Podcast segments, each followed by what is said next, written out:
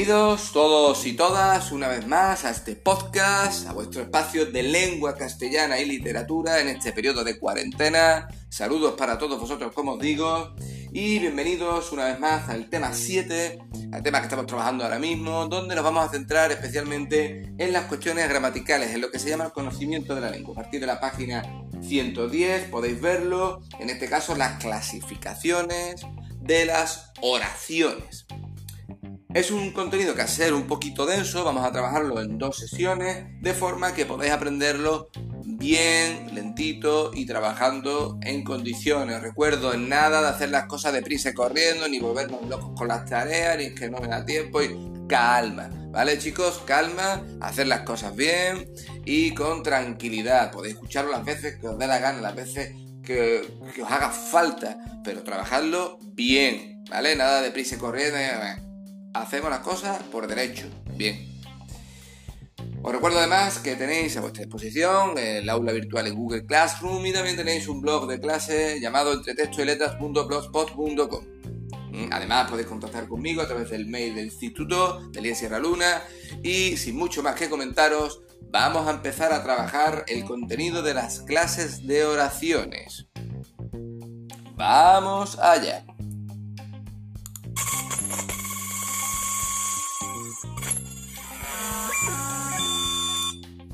Las clases de oraciones. Bien, a fin de poder entender un poquito mejor las clases de oraciones, yo os recomiendo que hagáis un pequeño esquemita, o por lo menos un pequeño guioncito por delante. De hecho, yo voy a seguirlo con vosotros ahora.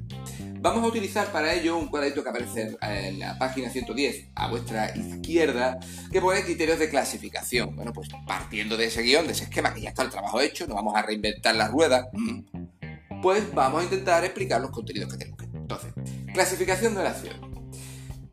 Las oraciones, bueno, os recuerdo, las oraciones, el enunciado, demás, estos son conceptos que vimos ya en el segundo trimestre, ¿vale? Cuando estábamos en clase presencialmente. Así que os invito a que repaséis los apuntes, los recuperéis, le echéis un vistazo si tenéis dudas al respecto. Pero vamos a centrarnos ya en las clasificaciones de oraciones. Bien.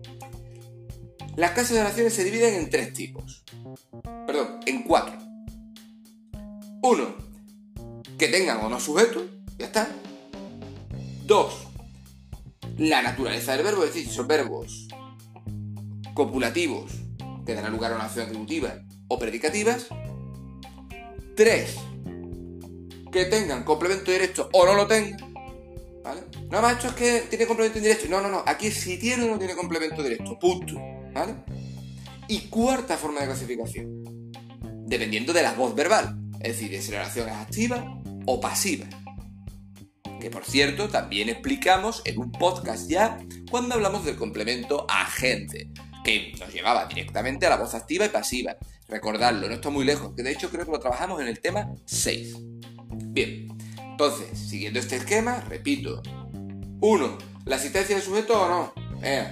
2. La naturaleza del verbo. Si el verbo es copulativo, que será una acción atributiva, o si es predicativa. 3. ¿Tiene complemento directo o no? 4. ¿Es voz activa o voz pasiva? Listo. Bien, vamos a trabajar por tanto en este audio los dos primeros puntos, ¿vale? 1. Oraciones. Si tienen sujeto o no, es decir, si son de sujeto predicado o impersonales. Y 2. Trabajaremos la oración atributiva y predicativa. Listo. Por ahora nos olvidamos del resto. Bien.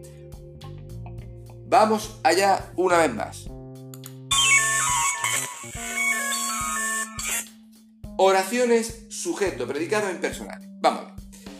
Nosotros cuando nos enfrentamos a una oración, normalmente la oración normalmente tiene su sujeto, tiene su predicado, coinciden, ¿vale? El número de personas, el verbo con el núcleo del sujeto, etc. ¿Vale? Eso es maravilloso. Bien.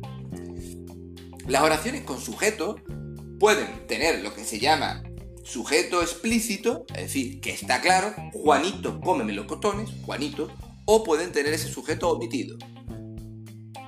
Nunca le gustó mucho el cine a quién, a ella, a él, a quien fuera, está omitido. Se recupera por el contexto, por el verbo en este caso, y su terminación verbal, pero no está, ¿vale? No está. Bueno, más bien que no esté, no, que no aparece, ¿vale? ¿Qué sucede? Sin embargo, sucede lo siguiente, que a veces tenemos oraciones que directamente no tienen sujeto. No, maestro, pero es que no está. No, no, es que, que no tiene, que es que no tiene sujeto. Son oraciones que se denominan impersonales y se construyen con el verbo en tercera persona de singular. punto. Pero recuerdo, no tienen sujeto. ¿Cómo sé yo si una oración es impersonal? Porque tiene verbos que designan fenómenos atmosféricos o climáticos. Por ejemplo, ha llovido, ha tronado mucho. Con el verbo haber, por ejemplo, hay muchas personas en el cine. ¿Vale? Si hay muchas personas, la gente, y espero que vosotros no, no tengáis ese fallo, piensa que normalmente es sujeto, pero no es sujeto, es el complemento directo. ¿Hay mucha gente en el cine? La hay, ¿vale? Es complemento directo, cuidado con este fallo. También con ciertas expresiones con los verbos hacer, ser, estar, también referido a cuestiones de tiempo, atmosféricas. Y también, por supuesto, con verbos en tercera persona del eh, plural, que tienen uso impersonal. Por ejemplo, llaman al timbre, me han quitado las llaves, etc. Y por supuesto con el pronombre se. Come bien. Aquí se cena muy bien en este restaurante, ¿eh? ¿Quién es? Eh, bueno, no hay sujeto como tal. Se tiene que servir a bien, pero no hay sujeto, ¿vale? No está, no tiene. Bien. Por tanto, repito, las oraciones pueden tener sujeto, ya sea expreso, es decir, que está clarito, u omitido. Se recupera por el contexto, pero no aparece. Nosotros lo quitamos, bien porque lo entendamos por el contexto, porque no queramos decirlo, porque sabemos ya de quién estamos hablando, lo que sea. Y luego tenemos oraciones impersonales, que son las que no tienen, porque no tienen fenómeno atmosférico, con el verbo, con el ser, etc. ¿Vale? Bien. Segunda forma de clasificación. Oraciones atributivas y predicativas. Esto es muy sencillito. ¿De acuerdo, chicos? Prestad atención porque lo explico de una forma muy fácil y muy directa. Las oraciones atributivas son las que tienen verbo copulativo. Ser, estar o parecer. Punto pelota. Ya está. Listo. Lógicamente se le llama atributiva, ¿por qué? Porque el verbo copulativo, que es uno de estos tres verbos, lleva al lado un atributo. Entonces se le llama atributiva. Por ejemplo, Juanito es feo. Pues es el verbo copulativo y feo sería el atributo. Es una oración atributiva. Él parece fantástico. Parece verbo copulativo, fantástico, atributo. Y sería una oración atributiva. Recuerda el atributo de tiempo que es un adjetivo, pues también es un síntoma nominal. Él es el médico. Es verbo copulativo. Atributo, el médico. Síntoma nominal. Es un grupo nominal. ¿Qué tipo de oración es? Atributiva. está. Si la oración es atributiva es porque es una oración, en este caso, predicativa, es decir, tiene otro verbo que no es ni ser, estar o aparecer, cualquier otro. Por ejemplo, él juega mucho a la PlayStation, pues ya está.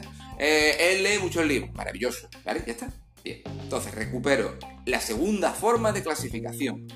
Atributivas, verbo copulativo ser, estar, aparecer y su atributo correspondiente. Predicativas, cualquier otro tipo de verbo que no sea ser, estar o aparecer. Punto y final.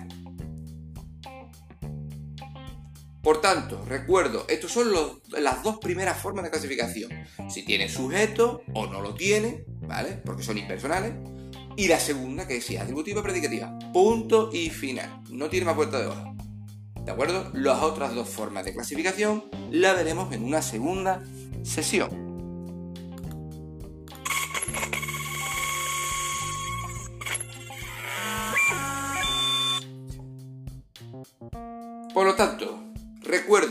Repasamos brevemente lo que hemos visto en este podcast. Hemos visto que hay diferentes formas de clasificar, de clasificar las oraciones, ¿vale? Y vamos a ir seleccionando una opción u otra. Entonces, nosotros empezamos.